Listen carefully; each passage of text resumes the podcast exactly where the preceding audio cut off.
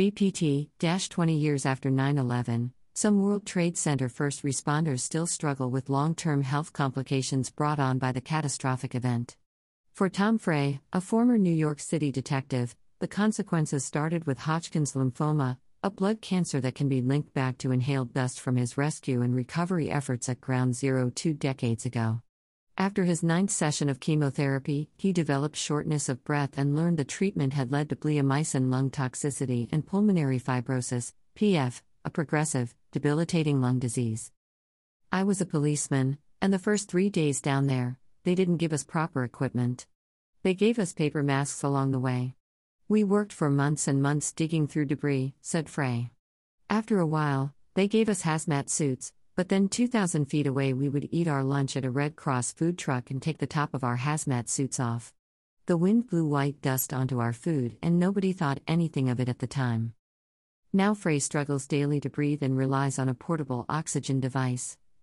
Despite his health struggles, he works to drive awareness about P F, especially during Pulmonary Fibrosis Awareness Month, which this year coincides with the twentieth anniversary of nine eleven.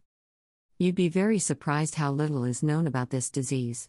I want to help people living with P F, especially the ones who are just starting out, said Frey. Having gone through it for so long, I feel confident I can be a resource. I don't want to see a single person struggle like I did, so I'm going to keep advocating for high-quality care so everyone impacted by this disease can live longer, healthier lives. What is pulmonary fibrosis? In simple terms, pulmonary fibrosis means scarring in the lungs, and it can be seen in many types of interstitial lung disease, I L D.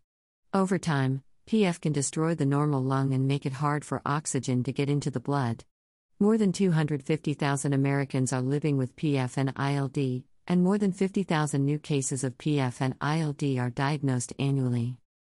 Because the disease remains largely unknown, it can be difficult to diagnose. The main symptoms of P F may be hard to pinpoint because they are so common: shortness of breath, a dry, persistent cough, and fatigue.